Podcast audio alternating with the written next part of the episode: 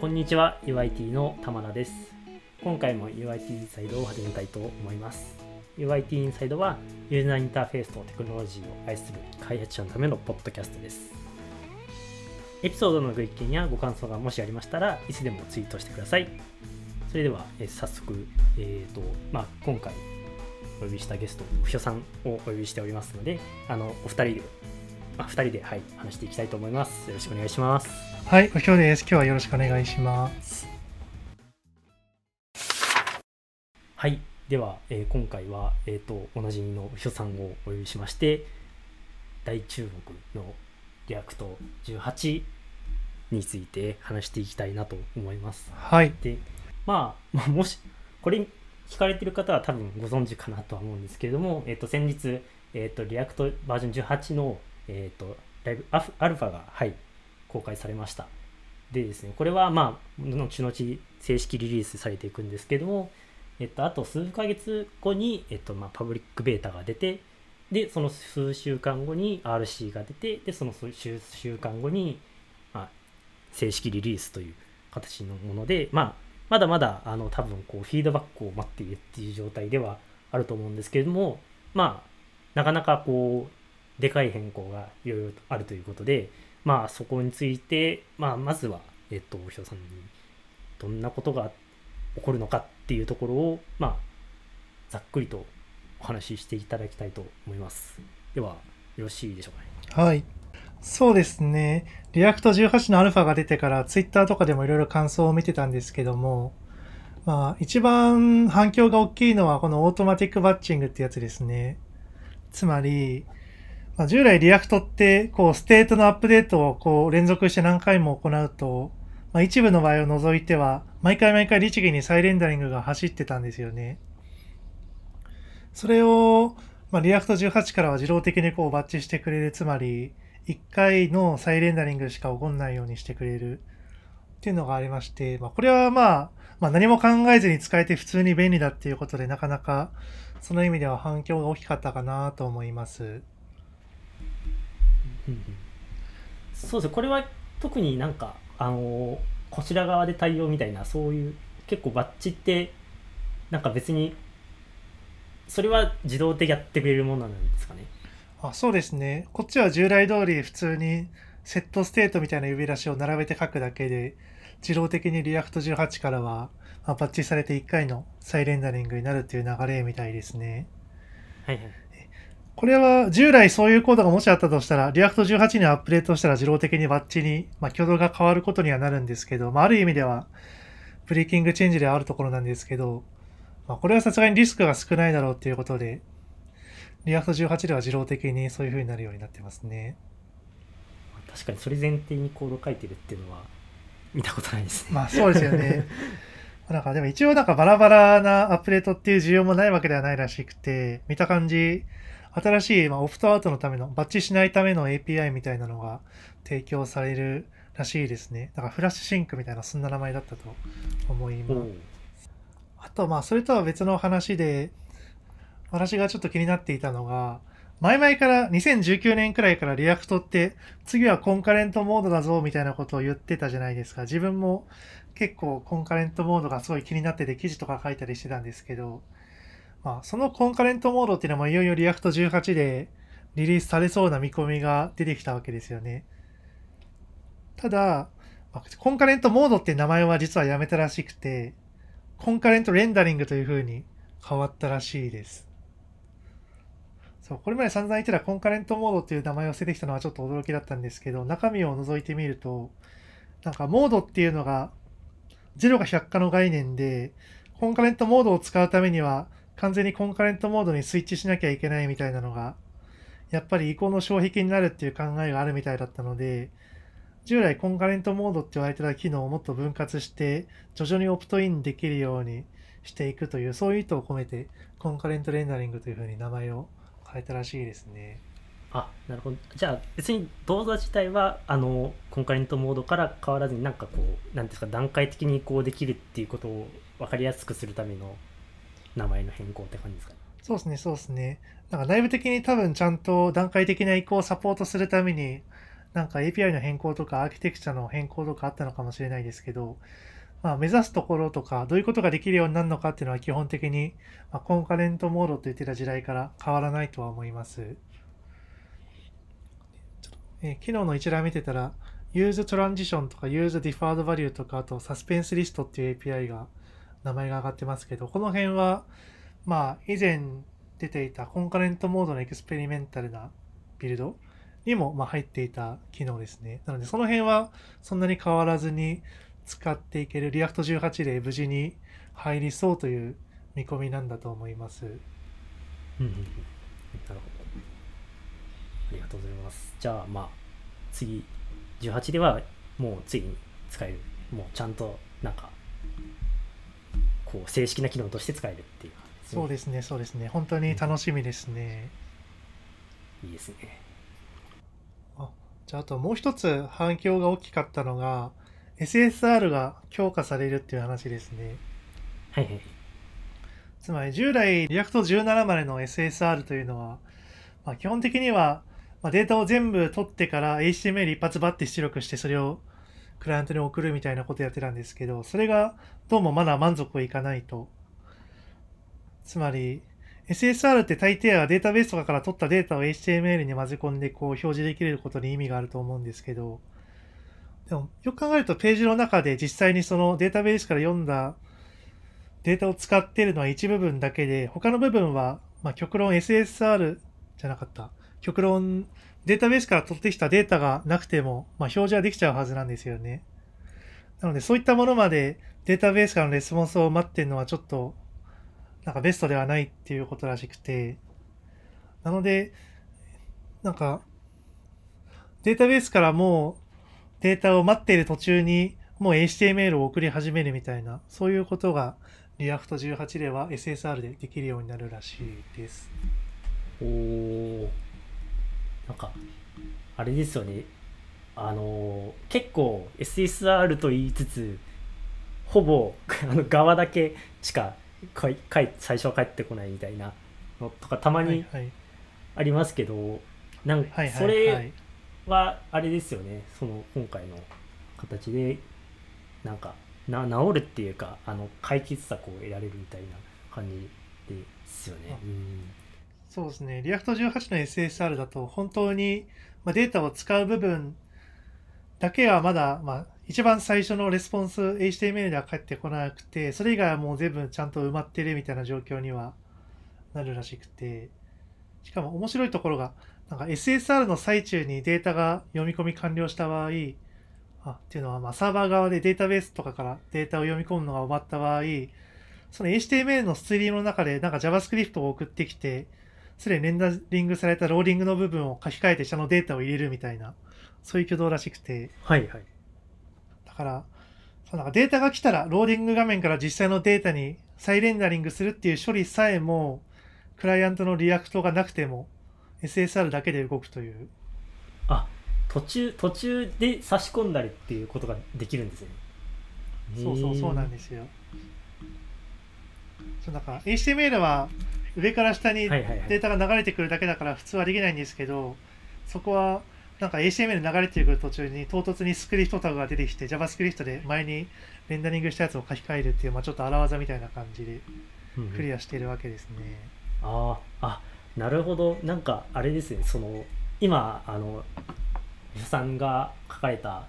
React18α 版発表まとめのブログを読み,、読みながら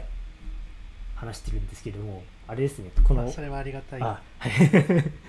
あの HTML をなんかその一回そのスクリプトを埋め込んだ状態で送っているのかと思いきや、うん、そっかそのもう送ってる途中でもうんあそっか。ってなるとまあそのあの別にその送ってる途中でその、えーと、と HTML の前のあのもうすでに送ったところを書き換えたりとかっていうところかやっぱり。うんうんうん。あそうですね。できるから。多分挙動としては、うん、はい。多分挙動としてはなんか最初、まあ、ローディング中の HTML が一瞬でサーバーから送られてきてだけどまだなんかサーバーからの HTML のストリームが閉じてないみたいな状態が多分続くんですよ。で、サーバー側で読み込み完了したらサーバー側で SSR して、できたらおもむろにスクリプトがサーバーから HTML で送られてきて、それを読んだクライアントがレンダリング済みのところを書き換えるという挙動ですね。はあなるほど。すごい。あれ あれですね。Server-side rendering。そこまでやるのかっていう。そう、まあ、多分そうしてる理由は、クライアント側でフルの React を読み込むのは多分もっともっと時間がかかるだろうっていうああことなんはいはいはいでしょうねクライアント側で React 読み込まれて、再レンダリング走るのを待つよりは、サーバー側からスクリプトを送って書き換えちゃった方が多分早いという、うん。そういうことらしいです。なるほど。すごい。すごいですねそう。しかもなんかもっとすごいことがあって、なんかそういうサーバーから HTML が送られてきてる途中に、クライアントで、あ、 React の読み込み完了しちゃったみたいなことも起こり得ると思うんですけど、そういう時はすでにレンダリングされたところだけ hydration が進むらしくて、SSR 完了前から部分的に hydration が行われるという、個人的にはそうこれ見た時そこまでやるかって思いましたね。これすごいですねつつまりその追加のそのレンダリング結果を、えー受け取ると同時に、まあ、 React 読み込みもあって hydration する、はいはい。あそうですね。本当もうこれは SSR で理論的にいける最速までいったなって印象ですね。あこれあの私最初読んだ時ちょっとあのあれを思い出してましたね。えっと今年の冬頃ですかね。えっと React Server Components っていうはいはい。あのあ RFC が出たと思うんですけど、ありありましたね。はいはいはい。それに近いのかなと思ってたんですけどその送る仕組みが全然違いますね、さっきの話を聞くと、そうですね。まあ、SSR は SSR 独自でなんか進化してる感じですね。でもなんか、 Server Component だとクライアントとサーバーのやり取りがなんか HTML じゃなくて変な JSON みたいなものが送られるはずで、SSR はそうじゃなくてあくまで HTML を送ってくるんですよね。まあ、その辺が違うのかなと。あと、そもそも Server Components って SSR っていうか、 initial rendering だけじゃなくて、 state のアップデートの再レンダリングの時も、いちいちサーバーに問い合わせるみたいな、そういうアーキテクチャだったと、自分の記憶は正しく思っていて。そうです、よね。なので、そういう点でもまあ SSR とはちょっと別物かなっていう印象ですね。まあそのまあどっち使うかっていう問題ではない感じはしません。どっちも使えますけど SSR のこっちはあれですね、めちゃくちゃそこまでやるかっていう感じがしますね。そう、これはなかなかすごいと思いますね。なるほど。はい。では、えっ、と、じゃあ、さっき、あの、サスペンスの話がちょっと出てきたと思うんですけれども、まあ、サスペンスのなんか変更っていうか、こう、18で新しく入ってくるっていうか、まあ、ままだそもそもサスペンス入ってないんですけど、あの正式には入ってないんですけれども、18で変更されるところっていうところをもう少し聞いてみたいなと思います。そうですね。確か React からの発表でそんな記事というかディスカッションが一つありました。Behavioral Changes to Suspense in React 18みたいな。なんですけど、これ割となんか従来の React 16でのサスペンスっていうのも、 React 16でもサスペンスは実は存在していて、ただ、 React.lazy と組み合わせるという用途だけが存在していたんですけど、その時になんかサスペンスの中で、片方のコンポーネントがサスペンドして、もう片方はそうじゃないみたいな時に、なんかもう片方のサスペンドしない方のレンダリングが進むか進まないかみたいな挙動の違いが、 React 16から18で発生してるみたいですね。ただ、これは、ま、一応、ま、 breaking change だから説明されているという側面があると思っていて、多分、実用上そんなに問題になることはないんじゃないかなって思っています。だからこそ React でも、まあ、オプトインとかじゃなくて、 breaking change を起こしちゃうっていう選択肢を取ったのかなと思います。はいはいはい。まあそもそもサスペンス自体が あのちゃんと導入されているわけではないっていう、まあ、その実験的な機能、一応一応そういう こと扱いでは。ありますしね。ただ、今後、 React 18が出てきたら、このサスペンスっていうのはものすごく重要になってくると思っています。っ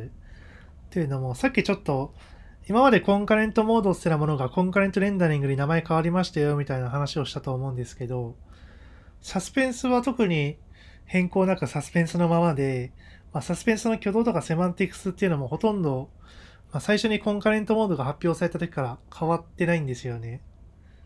つまりこのサスペンスこそが、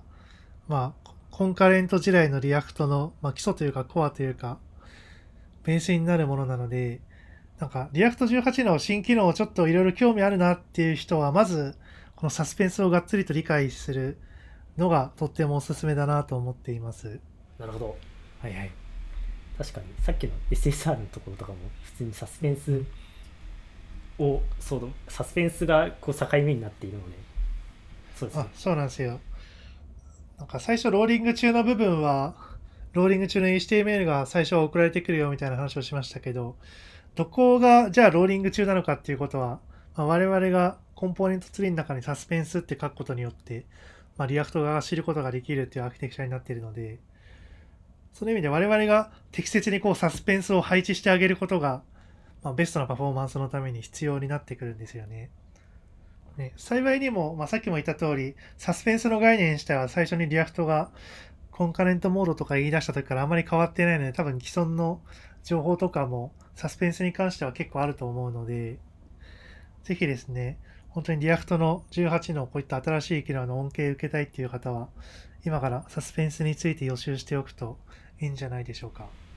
はい、もうぜひ。予習、予習。私もなんか説明できるほど分かっているかと言われるとそうでもないので、まあ、あれですね、説明できるレベルに勉強したいですね。ね本当に、まあ、とても面白いので、ぜひ勉強してみてください。で、えっと、まあ、なんか、いきなりそのサスペンスとか出てきて、もういきなりここのこれからの話はもうサスペンス前提みたいな感じになってしまい申し訳ないんですけれども、うん、あともう一つ変更点で言うと startTransition のグローバル API 化というところがはい。はいはい。この startTransition っていうのが React のディスカッションでニューフィーチャーとして説明されてるんですよね。ただ実際完全に新しいってわけじゃなくて、まあ、グローバル API 化、グローバル API 化っておっしゃっていただいた通り、なんか React Concurrent Mode の時の useTransition という API を経由することですでに、この startTransition 相当のものを使えたんですけど、まあ、今回のアナウンスでは、 useTransition を経由しなくても直接、 startTransition という関数が React からエクスポートされて使えるようになりましたよっていうそういう話なんですよね。なので、まあ、 startTransition っていう概念自体は実は完璧に新しいものではなかったんですけど、ただ、今回の React 18の発表にあたって、なんか React チームがすごいなんかドキュメンテーション頑張ってるじゃないですか。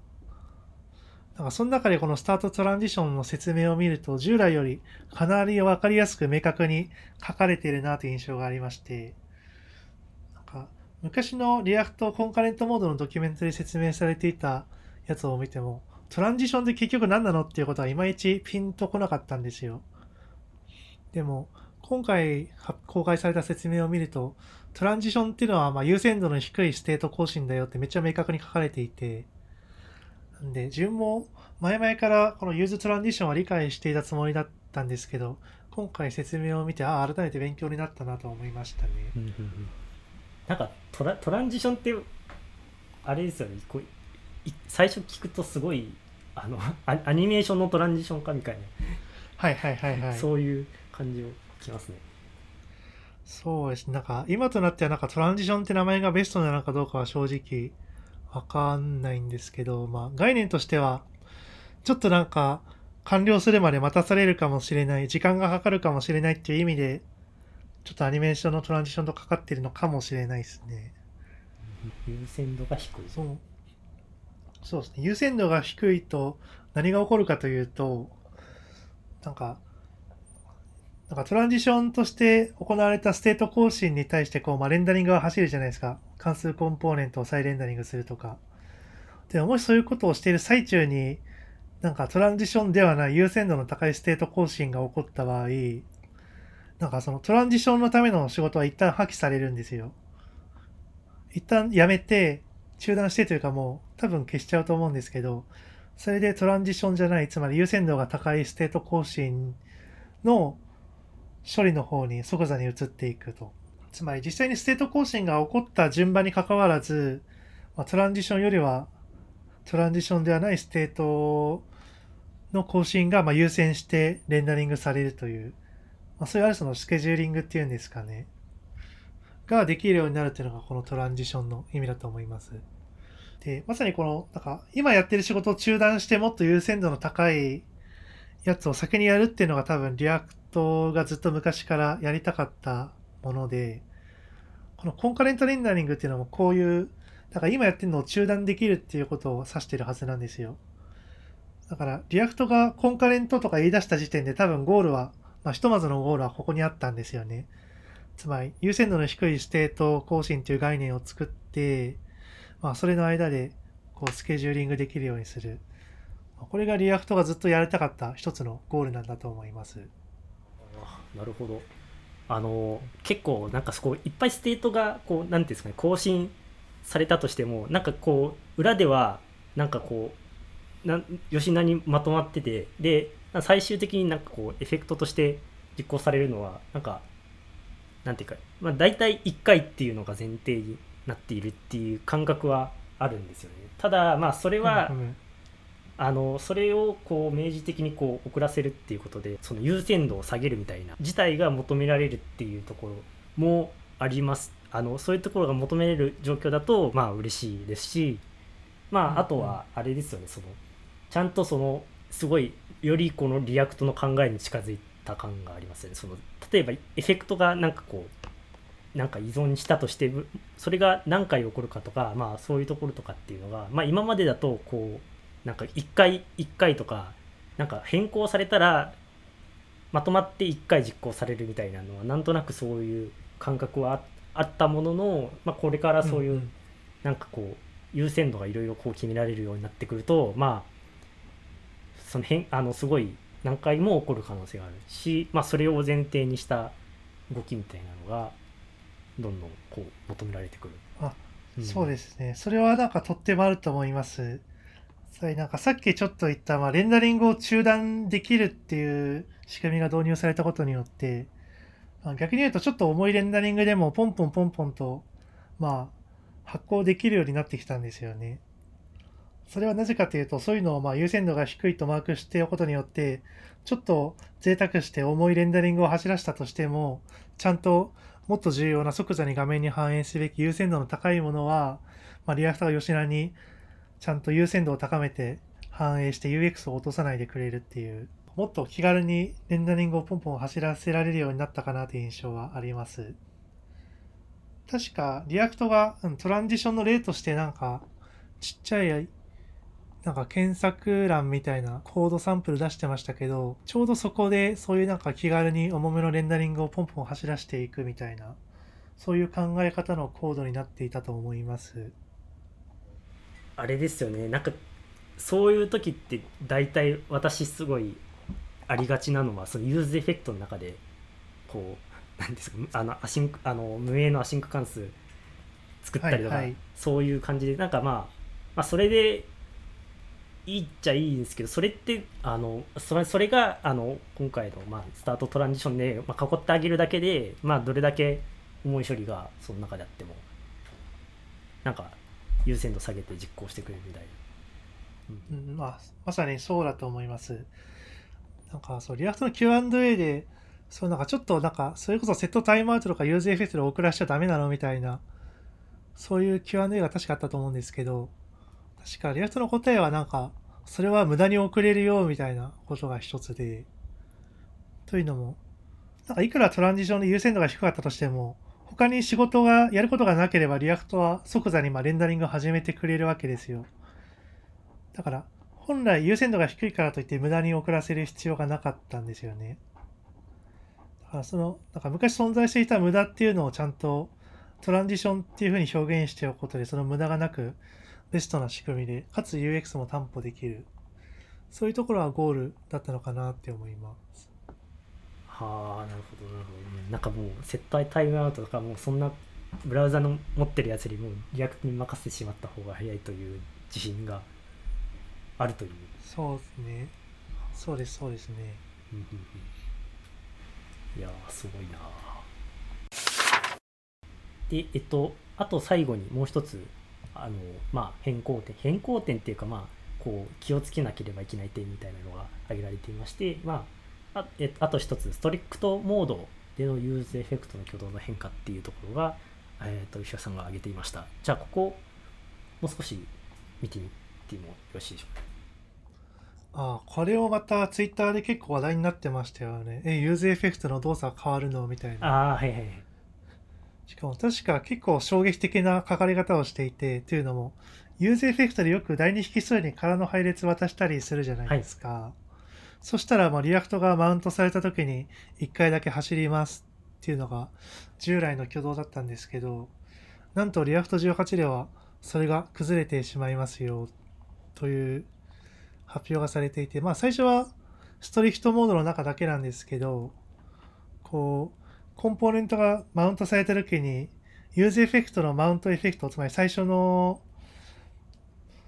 まあ、えっと、何でしたっけ、エフェクトが即座に走って、なんかその後わざと、即座にアンマウントのエフェクトをもう一回走らされてしまうというのが最大、今回、この Strict Mode で起こる useEffect の挙動の変化ですね。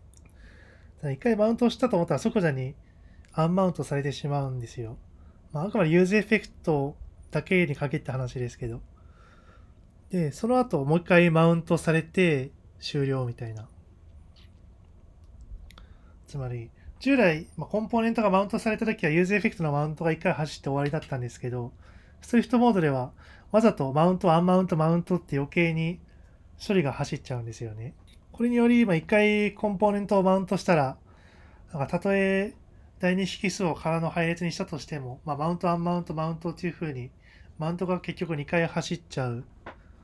ていうのが、まあ、ひと一言でもないですけど、今回 Strict Mode に対して useEffect で起こった変更ですね。だから、例えば、なんかこのコンポーネントが表示された時になんかイベントを発火してトラッキングしますみたいなことをしてるときは意外と問題になりやすいパターンで、そういうことをしているときは、まあ、1回のコンポーネントがマウントされたら、まあトラッキングは2回送られちゃうわけですよね。そうですよねそうなんですよ。だからそういう意味で結構これは、まあ、大きな変更かなというふうには思います。これはあれですよねあのわわざとそうしてるんですよねすごいあのあ気を気気がつくためのあそれはもちろんそうですね。 React の Strict Mode っていうのが、なんか変なコンポーネントというか、正しくないコンポーネントをあぶり出すためのもので、まあ Strict Mode の中に書かれたコンポーネントだけわざとこう変な挙動が起こされるんですよね。あもちろんこれは開発環境だけで、プロダクションでは Strict Mode に囲っておいても何も起こらないんですけど、なんか、 React 18より前からあった Strict Mode の動作だと、関数コンポーネントがわざわざ関数2回呼ばれて1回は無視されるみたいな、そんな挙動が Strict Mode であったと思って、これもちょうど Concurrent Mode で、なんか関数レンダリングしようとして呼び出し、関数呼び出したけど、やっぱやめたいみたいなことが実際に起こり得るから、そのための布石として昔から Strict Mode で関数を2回呼ぶっていう挙動があったわけなんですけど、なので、今回 React18 でこの Strict Mode の中で useEffect の挙動が変わるっていうのも、まあ同じように将来の布石だと思ってもらって大丈夫です。つまり、いくら Strict Mode の中で、なんか useEffect の中でマウントが2回走っちゃうよみたいなことがあったとしても、じゃあ React18 にアップデートしたからといって、プロダクトで実際にそういうシチュエーションが起こるかというと、まあ今のところは多分 React18.0 の段階では起こらないはずです。そうなんですよ。じゃあなんでこんな変更を Strict Mode に入れたかっていうと、やっぱ将来の布石で、あ確か一応具体例が一つ書いてあって、それがオフオフスクリーン API って呼ばれているものなんですけど、コンポーネントがマウントされた状態で、アンマウントされたわけじゃないんだけど、画面から隠れてますよっていうことを表すヒルみたいな、はいはいはいはい。はい、状態をまあ宣言できるようになるっていうのは、この新しい、将来的に React 18. 点何ぼかで導入される予定のオフスクリーン API なんですけど、なんか React チームの意図としては、このコンポーネントがマウントされて、はいるけど、画面に表示されてない、隠されてますって時は、なんか useEffect 的にはアンマウントの状態として扱いたいらしいんですよね。そうなんですね。そうなんですよ。コンポーネントが実際にアンマウントされたわけじゃないんだけど、 useEffect から見るとアンマウントされてる状態みたいな。なんで、こその結果コンポーネントはアンマウントされないけど、 useEffect のアンマウントだけ走りましたみたいなことが、まあ、この新しいオフスクリーン API っていうのを使うと実際に起こり始めるんですよ。ああ、そうなんですね。でそういうコンポーネントは再び非表示じゃなくなって画面に表示されることがあってそしたらまあ同じコンポーネント内で2回目のマウントエフェクトが走るわけですね実際にまあ、確かに理にはかなってはいますね。なんか、そうです見えているねものだけマウント。うんうん、で、はいだからそうこれが実際まあある意味 React 18での結構大きい breaking change だなと思っていてなんか実際に挙動が変わるというよりは useEffect の意味がこうなんか再定義されたというかなんか useEffect っていうのはこういうことなんですよっていうのを React 18でちょっと変えてきたんですよね、 React チームが。そう完全にコンポーネントのマウントアンマウントっていうライフサイクルに紐づいたものではなくて、 useEffect ってのはあくまでコンポーネントが表示されている時のための、まあ、エフェクトなんですよというような、そういうふうに useEffect の意味が再定義されたというふうに理解するのがいいと思います。なるほど。あの、さっきの、あれですよね。えーっ、と、まあ、コンカレントも、リ Concurrent Rendering であったりとか、うんうんまあ、あと、その、まあ優先度の話とかもあったし、あありましたし、結構、まあ、本当に、真の、あれですよね、そう、ちゃんとどん、どんなステートでも、ちゃん正しく動くっていうことが、今改めて求められたっていう感じですよね。すごい、 React っぽいですよね。そうなんですよね。そうなんです。やっぱこの、なんか俺たちについてこいみたいな、こういうやり方は個人的にはとても好きですね。なんかここまで頑張って説明してでも、まあ、 React は、 React チーム的には、このなんか考え方を我々に変えてほしいんですよね。だから useEffect ってのはこういうもんなんだよとか。なんかそこをこんなこれだけ頑張るって選択をしてでも、まあ、ちゃんと理想的な方向に、まあ、 React あるいは React のエコシステムを持っていこうっていうなんか意思というか気概というかを感じてなので React 18の説明を見たときは React チームってやっぱりすごいなって思いました。うん。すごいすごいです。確かにちゃんとあれですよね。こうなんか破壊的変更する代わりにちゃんとそのすごいサスペンスの仕組みがまた入ってきたりとかっていう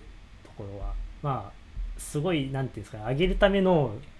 こう痛みもあるけれども全然それをにこう見返りがあるみたいなところはすごいそうなんです18でよ。感じますね。うん。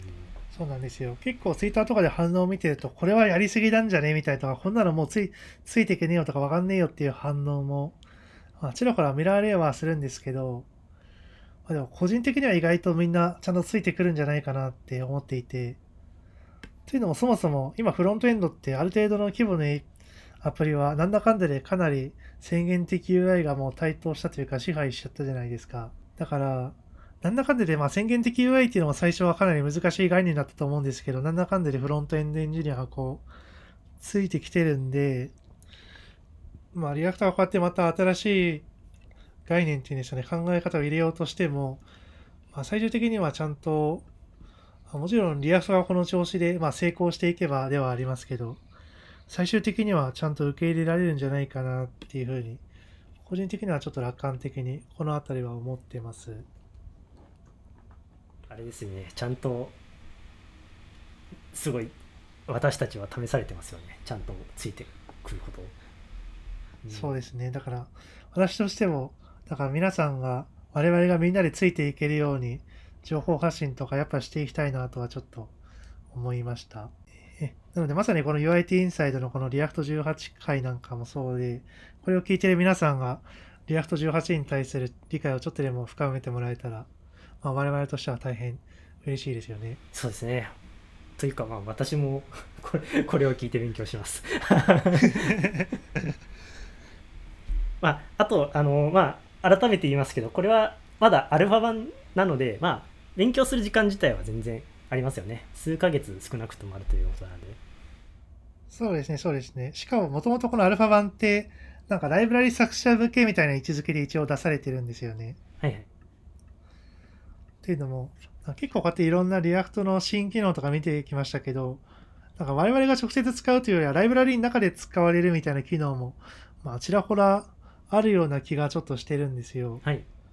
特にさっき話に出たトランジションなんて、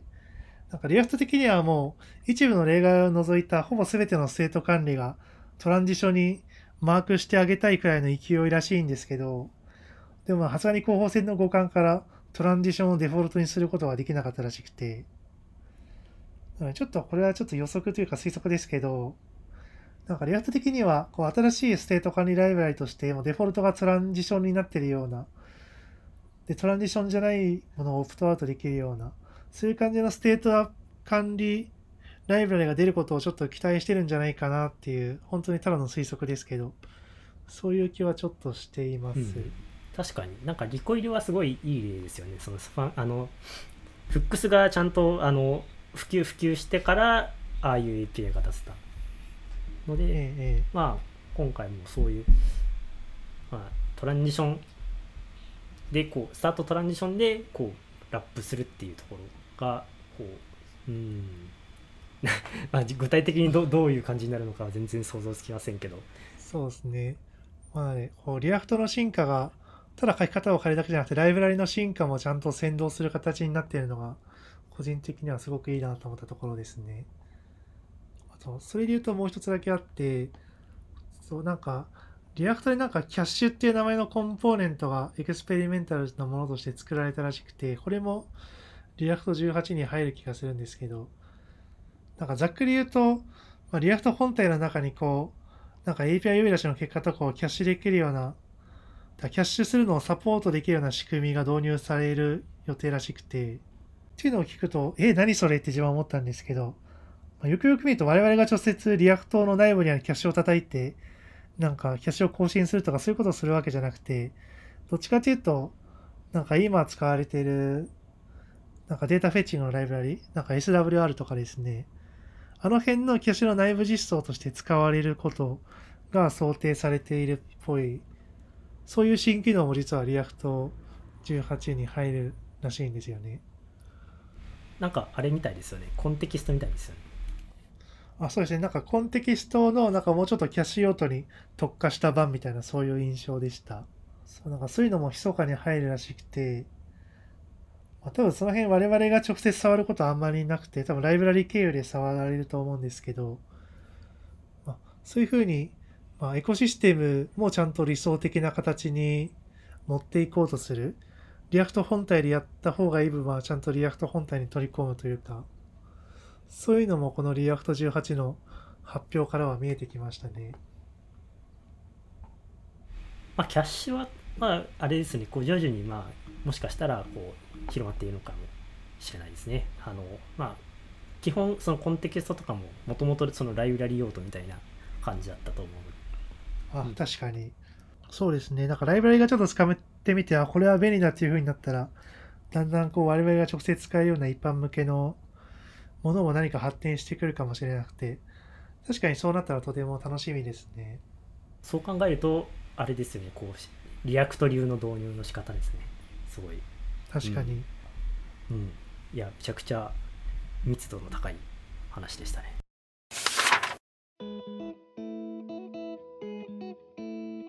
では今回は、えーと先日発表された React 18α についてうひょさんに聞いてみました LINE のフロントエンド組織 UIT ではこのような技術的なキャッチアップを日々行っております。UIT 以外にも毎週の社内勉強会でフロントエンドの情報交換を行っています。今後も UIT インサイドを通してこのような情報を外部に発信していけたらと思います。最後に現在 LINE 株式会社ではインターン中途採用ともに大募集しています。このポッドキャストを聞いて誰に興味を持たれましたら小ノート一番下にある求人ページからぜひアクセスしてくださいそれではお客さんありがとうございましたありがとうございました。